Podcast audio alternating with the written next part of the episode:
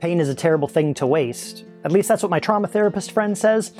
So, how are we using the pain of this difficult time we find ourselves in, of pandemic and protests and politics, so that we can be better people, better followers of Jesus? Hey, friends, I'm Mark Alan Shelsky, and this is the Apprenticeship Way podcast, a podcast about spiritual growth following the way of Jesus. This is episode 35. Your values are showing.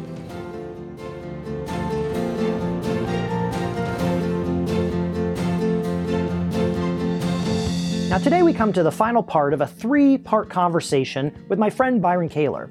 Byron's a trauma therapist with nearly 40 years of experience, and we've been talking about the emotional impact of this weird moment in time that we are all living through.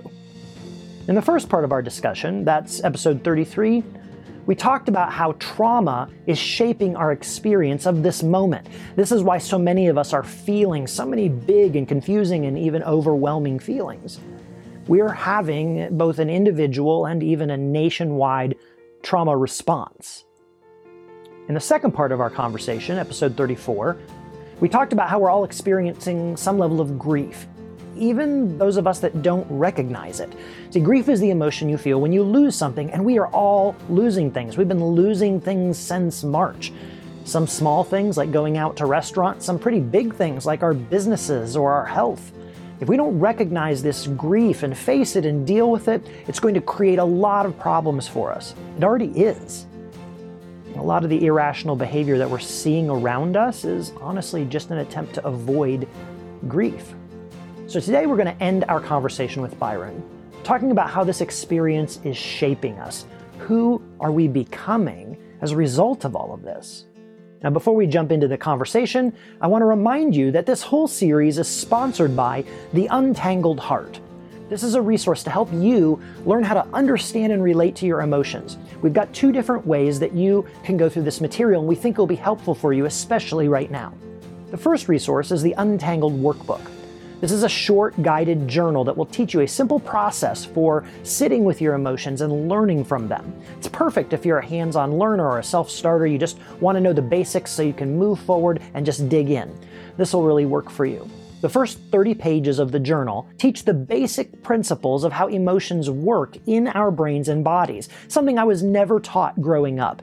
What's really going on inside when we're having an emotional reaction? The remainder of the journal is a template that will walk you step by step through a particular emotional experience so that you can notice, identify, and understand the emotions happening. And that template is repeated 10 times so that you can practice it with different experiences. If you're feeling swamped or overwhelmed, this tool can help you. It's already being used by therapists around the nation to help their clients be able to work through and process emotional experiences.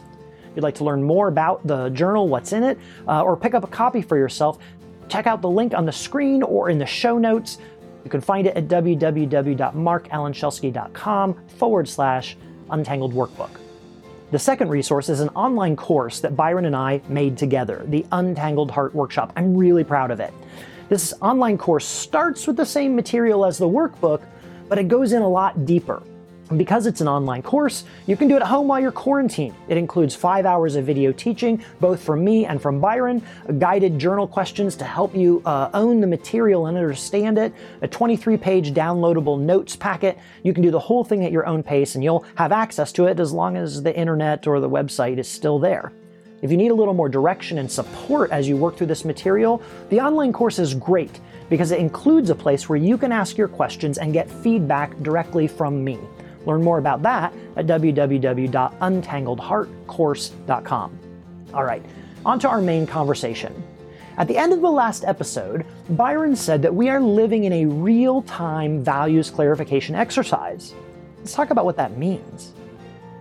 Well, Byron, thank you so much for coming back and continuing this important conversation about how we are navigating this strange time of pandemic and protests. Uh, we've talked about several aspects of that, but at the end of our last conversation, you said that we're living in a real time values clarification exercise. And that is really intriguing to me. I'm interested to hear more of what that means. And I'm hoping that as you explain that to us, we can also begin to talk about maybe who we're becoming and how we move through this in a way that ends up being better for all of us rather than just a reactionary mess. So, real time values clarification exercise. What does that mean? It's good to be back. Thank you. And um, I'm glad that this is number three in our conversations because I suspect that this may feel a little more controversial uh, for folks than the first two. Because okay. in this one, we're talking a little bit about ourselves and what's being revealed about us in order for us to understand that, I think we un- need to understand a little better what values are and uh, what they're intended to do for us. Values are, put simply, those things that we set as a priority, those things that we believe, that we hold dearly to, and the purpose of values is that they, I, I think of it as they act as a compass for us okay. in directing our decision making, in um, adjusting and directing our behavior based on the things that we think and that we believe. Okay, so you're talking about like internal uh, high level motivations like i care most about personal freedom or i care most about my family and feeling mm-hmm. connected to my family or things like that Yes, and they can range. Their you know priorities are personal to every individual, um, and they can be like you say, having a close family, uh, writing a book, uh, getting popular, being mm-hmm. famous, uh, making money, being known. All, of those are personal values. Being right. spiritual, wanting a relationship with God. All of those are our own personal values. Okay. I think what's tricky, Mark, is that for many of us, our personal values go unevaluated. And I think that's the key to this conversation. Oftentimes, we adopt the value system that we were exposed to as children growing up in our homes. And so, without any kind of examination of that or evaluation of that, we simply, you know, um, walk away with you're important or you're valuable if you look a certain way, achieve a certain thing, etc. Our stories, again, like we've already talked about, have an enormous influence on the values personally that we hold. Okay, so maybe a connection there is that if I grew up and my story is shaped in such a way that I find a sense of security in, in performing well, then it's likely if I haven't spent time thinking about it, that I've developed a value that goes along with that of maybe wanting to be in the spotlight or wanting to be seen as uh, really smart and educated or something like that, right? That I'm going to pursue things that allow me to kind of fill that story drive. Yes, for sure. Okay. And I think also what's tricky about our values is that they get expressed most often in our behavior, even though that may not align itself with our beliefs. Okay.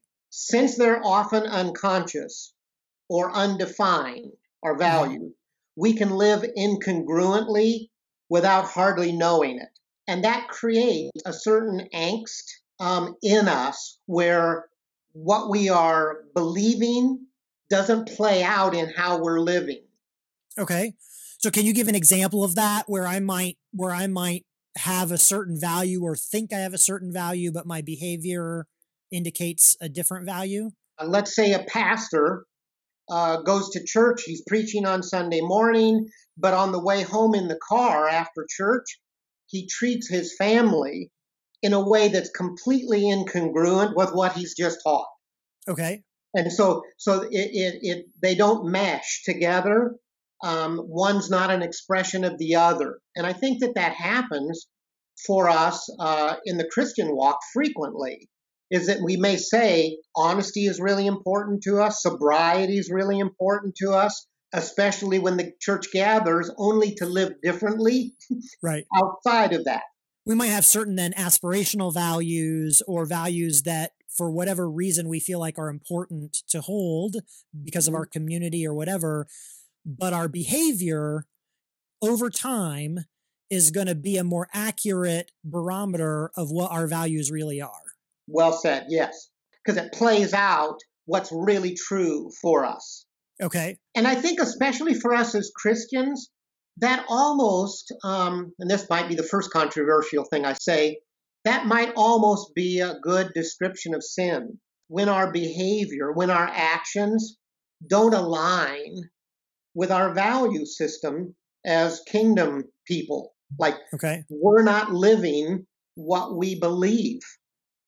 Or, or maybe would you say what we're living, which is talking about, which is expressing what we deeply believe, is mm-hmm. out of alignment with kingdom values. Yes. Right. That I may, that I may say, I want to be a compassionate person, but then I may have other driving stories inside of me that allow me to treat people not compassionately and not see or feel the dichotomy between that contradiction. Yes. So now that we've talked a little about what our values are, what they're intended to do, how they play out, where they come from, that lays a foundation for that comment I made earlier about the fact that we are all living a values clarification exercise.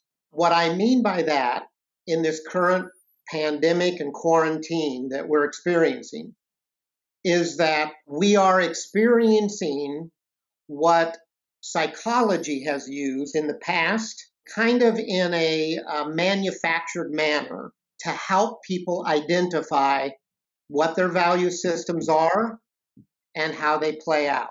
Mm. And usually they do that by um, presenting uh, an individual with some kind of imagined dilemma. And so okay. back then it was the world is coming to an end. You're going to have to repopulate the planet. You get to choose who goes into the bunker with you. That would reveal to people whether you put a higher, you know, priority on education versus the ditch digger, or if you, you know, valued this more than that. And those exercises came in a variety of ways lifeboats and, and ships that were going down, all sorts of things. And so those were imagined circumstances that were dire and um, crisis based. Right.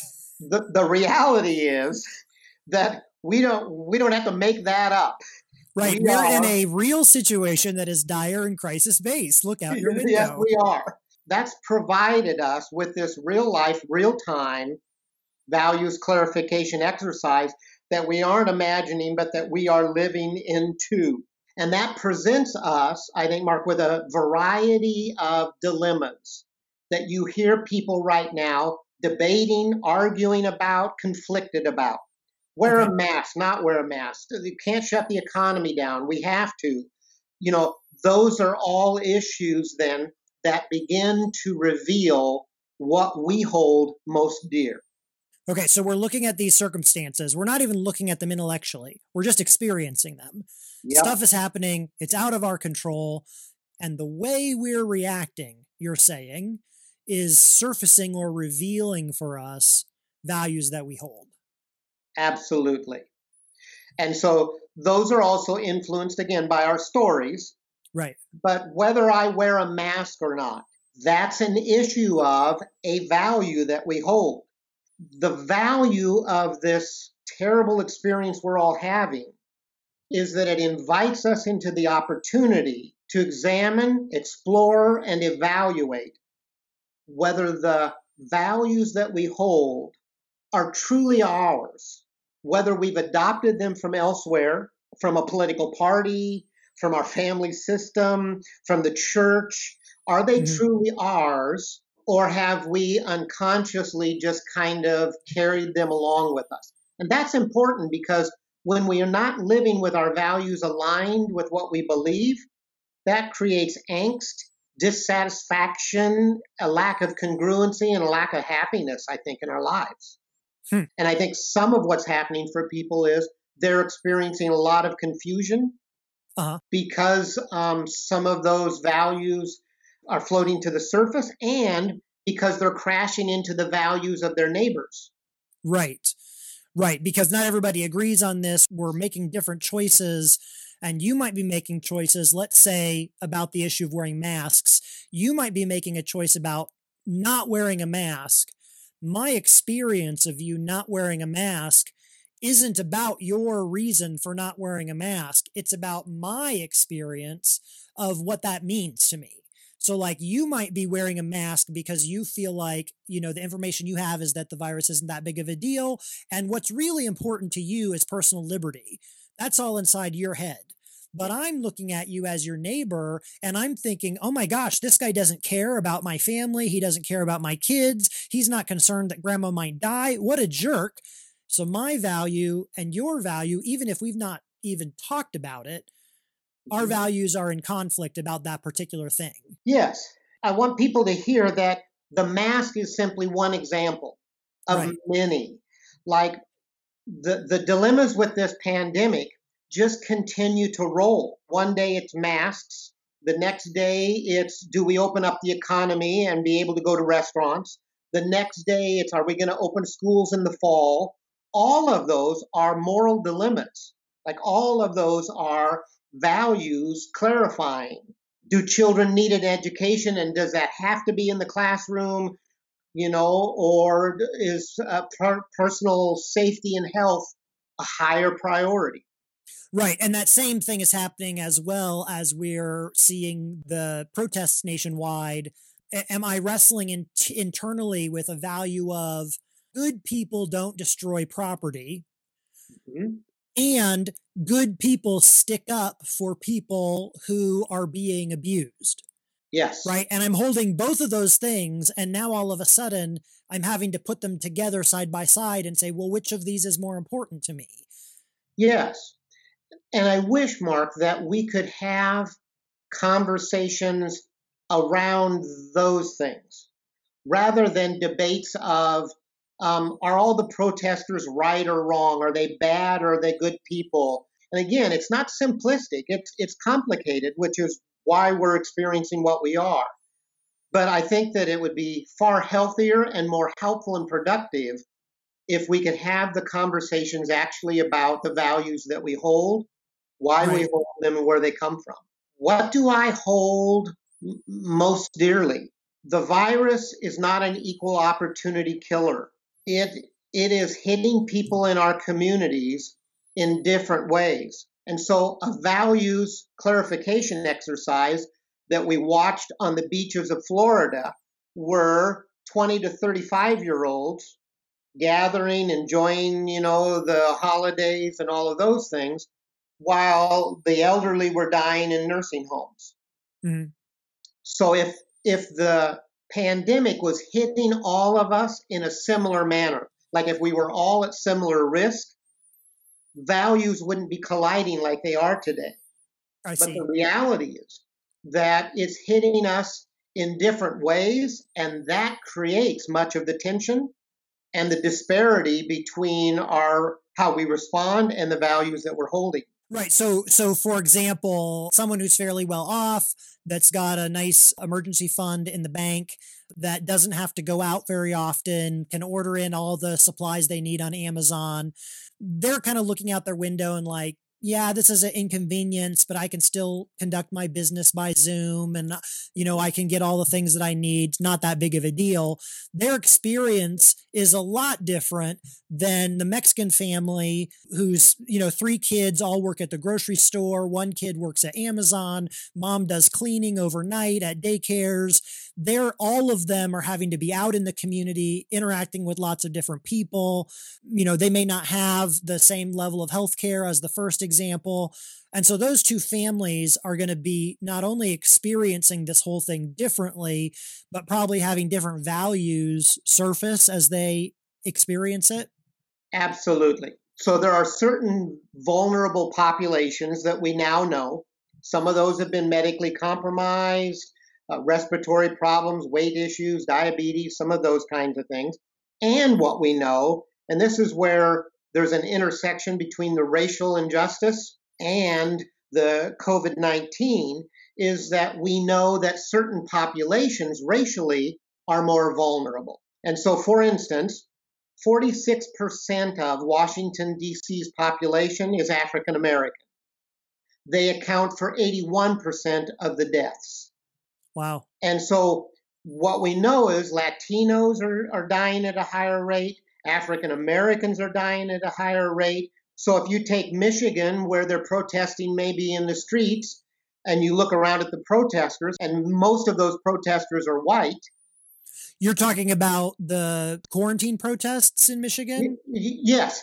Yeah, okay. where it's like open up the state. We want to be able to go to our restaurants, all of those things. Yeah. And yet then you look at their numbers and you look and see, oh, blacks are dying at a much higher rate than whites, and whites are the ones who are saying, open up the city. Arkansas, Illinois, Louisiana, New York, Oregon, blacks are three times more likely to die of the virus than whites are. That's staggering. Yeah, it really is. It and then, really is. And then what that translates into is do you and I, for instance, as white folks who are less vulnerable, hold any moral responsibility, values wise, to um, care for our neighbor, to protect them? That's a big question. I mean, that gets that gets to the heart of a lot of deep stuff. You know, am I here for my own you know maximizing my own experience? Am i here to yep. get ahead? Am i a part of a larger community? How broad is that community? The question jesus posed us who is my neighbor? And yep. you know and then what is my responsibility to my neighbor? I mean that's that's like serious fundamental human questions we have to answer.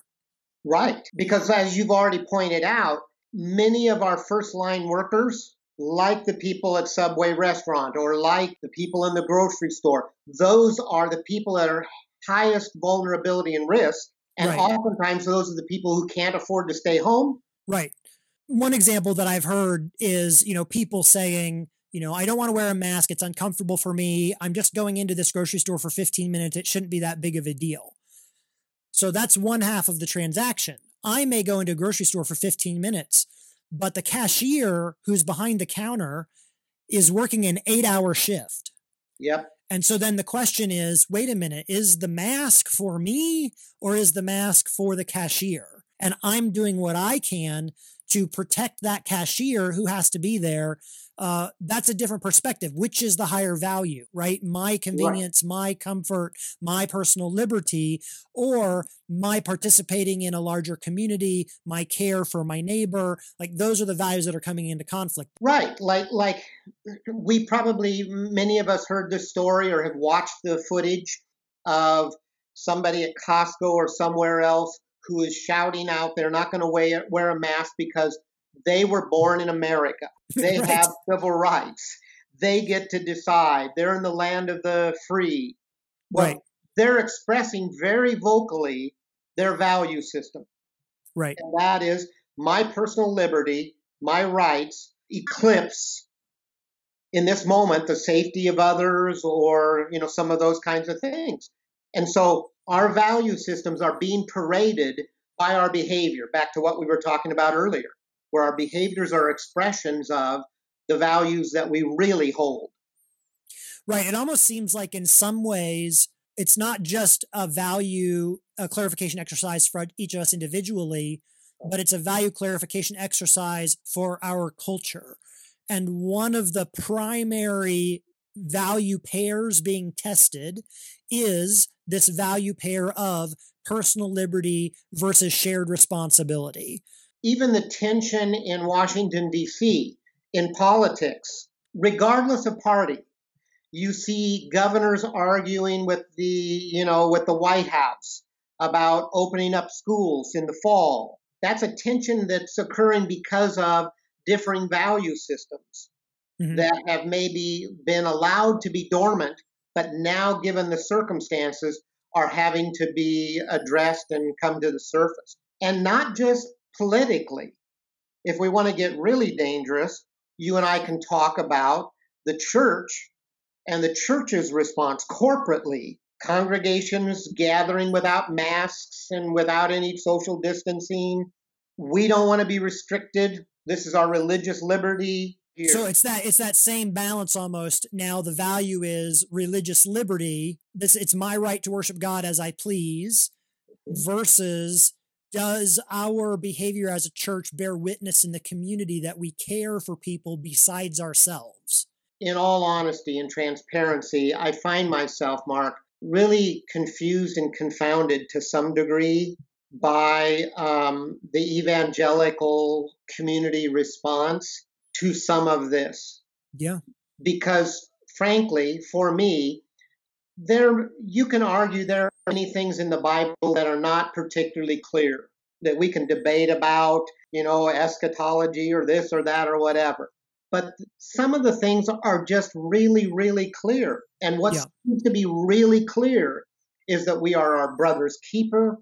We're to bear each other's burdens. We're to be careful that our freedom doesn't create a stumbling block for the weak, and that uh, love bears all things. Yeah, yeah. Even the discomfort of masks. Right, right. like that would seem like a small thing. Yeah, it's it's a real struggle for me as well for exactly the reason that you say, you know, that I that I believe that the way that I've been taught following Jesus is a, a path of uh, other centered, co suffering love, other centered meaning, not necessarily that I always do what other people want, but I am conscious of how what I do impacts other people. Yeah. And co suffering, not that that means that I'm a doormat and I take on everyone's pain, but that I am willing to walk with other people who are in difficult circumstances insofar as that's appropriate. And so in this circumstance, you know, when I think about what does it mean to be other centered, how do I think about how my choices impact other people? And what does it mean to uh, bear one another's burdens, to do co suffering love? That means to enter into the difficulty with them. It suddenly becomes a lot clearer. Like a mask is an inconvenience, it's a mild inconvenience. If my mask can help keep other people from getting sick and potentially even dying, that seems a fair trade. If our church can't meet for six months or a year in person. That is sad because we love being together. But if that allows it so that other people don't get sick and maybe die, maybe that's a fair trade. I don't know how to read. Each of us should please his neighbor for his good to build him up, for even Christ did not please himself. I don't know how to understand that aside from that you and I are to be salt and light and we're to care for the other and to be involved in ways that build up and safeguard and protect the other. Whether the other is the grocery store clerk or my African American sibling, where there is some kind of hurt going on. In all of this, our values again are being paraded, even within the faith community, Mark. The idea of we must gather as a collective, we must gather as a community in person to safeguard the faith. That's a value that's mm-hmm. being expressed when pastors or others are saying, the church is this. Like, for the faith to continue, it must look like this. Oh, That's a value right. being expressed versus the church has been underground in various other places for decades and it survived just fine and thrived. What do I do when what I'm seeing is that the values being paraded, as you say, are not what I wish was mm-hmm. true of me? I see myself having reactions about certain things. Those reactions are revealing my values, you say what if I don't like what I'm seeing? When our values or our beliefs remain subconscious, then our temporal lobes, our, our, thinking brain, doesn't really get a chance to even engage or choose. And so I think as we watch our values being um, exposed, we now have the opportunity to engage our thinking and our choosing around that, which allows us, I would argue, to finally become better, healthier, more informed, more present and aware. This pandemic provides us wonderful and painful opportunity. Like, sorry, but like, we grow when we're stretched, and all of us are being stretched. And so right. this gives us an opportunity now when we see what has been paraded, when we look at those responses, we go, oh my goodness, yeah, that's coming out of a value system that I don't really believe. I get to do something now finally about that. I can choose to respond better if that's more compassion and more sensitivity or whatever it might be. But as long as it remains dormant and underground, we just merrily go on our way, believing that all is well, and we don't really have the opportunity to grow in that way. That's what a lot of us have been doing, right? I think that part of the pain of this moment is all of this being exposed.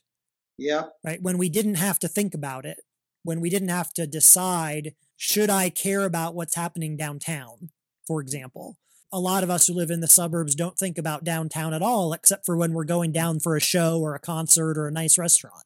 Mm-hmm. You know, and the last two months, downtown is on the radar every day. And a lot of us are thinking about it. That's new for us. Mm-hmm. Right. I can remember uh, seeing video, news video of Japan in years past and seeing people on the street wearing masks and just thinking that's so strange, right? That people would go out wearing masks and not giving it any thought because I'm not in Japan, I'm not a sick person. And now all of a sudden, you know, I've got a spate of masks hanging beside my keys. Now I'm having to think if I'm to wear a mask, why am I wearing a mask? Am I mm-hmm. wearing a mask because I'm afraid of getting sick? That's a certain value. Mm-hmm. Am I wearing a mask because me wearing a mask protects you from getting sick? That's a different value.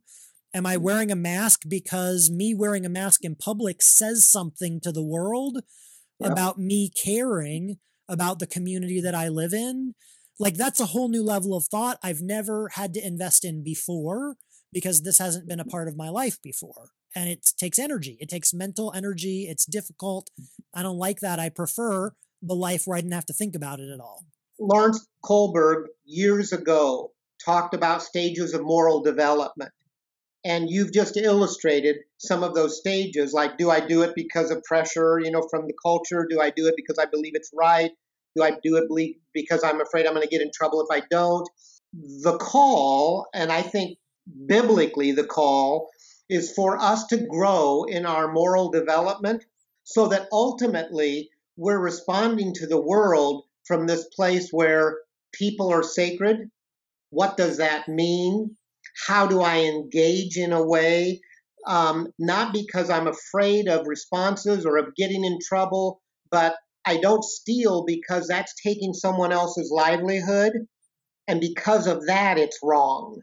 Mm-hmm. Not because I'll go to jail, but because this is how we would live together when we love each other.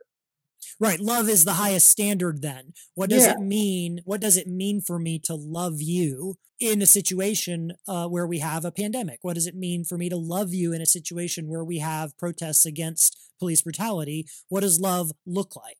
So we're living in a values clarification exercise. We're seeing in ourselves and in the people around us and in our broader culture, we're seeing the conflict between different values, the level of urgency that arises within us around these things may be revelatory to us about our own values, mm-hmm. which means that's something worth paying attention to. And if what we see isn't who we want to be, or who we believe God's calling us to be, then we have an opportunity right now to begin reshaping our values. Absolutely. Pain is a terrible thing to waste because it's just so uncomfortable. And yeah. so the wise, I think, squeeze everything that we can out of those experiences so that they mm-hmm. don't go to waste. We do right. not, as a culture and as individuals, want to waste a year of discomfort without growing through it. Amen. Yeah. Yeah. Yeah, how can we how can we come out the other side of this season better people, better Christians with a deeper network of care, with a stronger emphasis on loving each other, caring for mm-hmm. those around us that are in need, and having that be more natural to us? How can we get from here to there? So, as C.S. Lewis says, God whispers in our pleasure, but hollers in our pain. because of wanting to awaken us. And we're in pain. This is a good time to be awakened. A good time to be awakened. I agree. Thank you, Byron, for being here and sharing this with us. I hope that we can think about this and come out the end better people uh, because we have looked our values in the face. Thanks for being in the conversation. You're welcome. Thanks for having me. So, how are you reacting to everything going on around you right now? Masks, social distancing, not being able to meet with people face to face, churches not being able to meet and worship in the ways that we're used to, businesses closing, more than two months of nationwide protest against police brutality and racist policies difficult decisions that we're making right now about schooling for our kids. And on top of all of that, we're ramping up to what's going to be one of the most intense and polarizing presidential elections I think any of us have ever seen. That's a lot. How are you reacting to these things? Byron suggested that your reactions are putting your values on display. If that's true, do you like what you're seeing in yourself and in your community? And if you don't like what you're seeing, what are you going to do about it? See, we're going to come out of this. There's another side. We'll get through it. That's not the question. The question that matters is this Who will we be when we come out the other side? Will we be people of greater compassion? Will we be people of greater concern for our neighbors? Will we be people who are more connected to our own faith story? Will we be people who are learning how to live in other centered, co suffering love? Every day, as we respond to the realities of this moment, we are becoming someone. Who is that? My prayer for you is that you will do the difficult thing and face the pain and discomfort of this moment so that you can grow. May you have the courage to see yourself honestly, and then, no matter the cost, choose the way of Jesus, the way of other centered, co suffering love. Thanks for listening. You will, of course, find the show notes for today's episode, including any links or resources mentioned, at www.markallenchelsky.com forward slash TAW035. If you haven't already, please subscribe to my email list, www.markoptin.com. I have a brand new free little book for you that you will get when you subscribe. It's called The Anchor Prayer, a prayer and process for remaining grounded in a chaotic world. It's just seven short chapters. Most people will probably be able to read the whole thing in a couple of hours, and will teach you a spiritual practice that has meant the world to me. You're going to get that book for free when you subscribe to my email list. And you don't need to fear, I won't spam you. I email once or twice a month at most, usually during the summer months, just once. It'll include uh, links to a new blog post, if there's a new podcast episode, and then links to other things that I have found, books or resources or articles that I think will be of benefit to your spiritual journey. If you haven't already, subscribe to this podcast so that you won't miss anything. Subscribe wherever you listen the Apple Podcast app, any other podcast app out there. If you prefer the video, you can subscribe on YouTube. Most importantly, if you found today's conversation helpful, please share it with a friend. Email it to them, post it on Facebook or on Twitter, write a review on Apple's podcast app. Those things are the best way to help this podcast reach more people. Until next time, remember, in this one present moment, you are loved, you are known, you are not alone.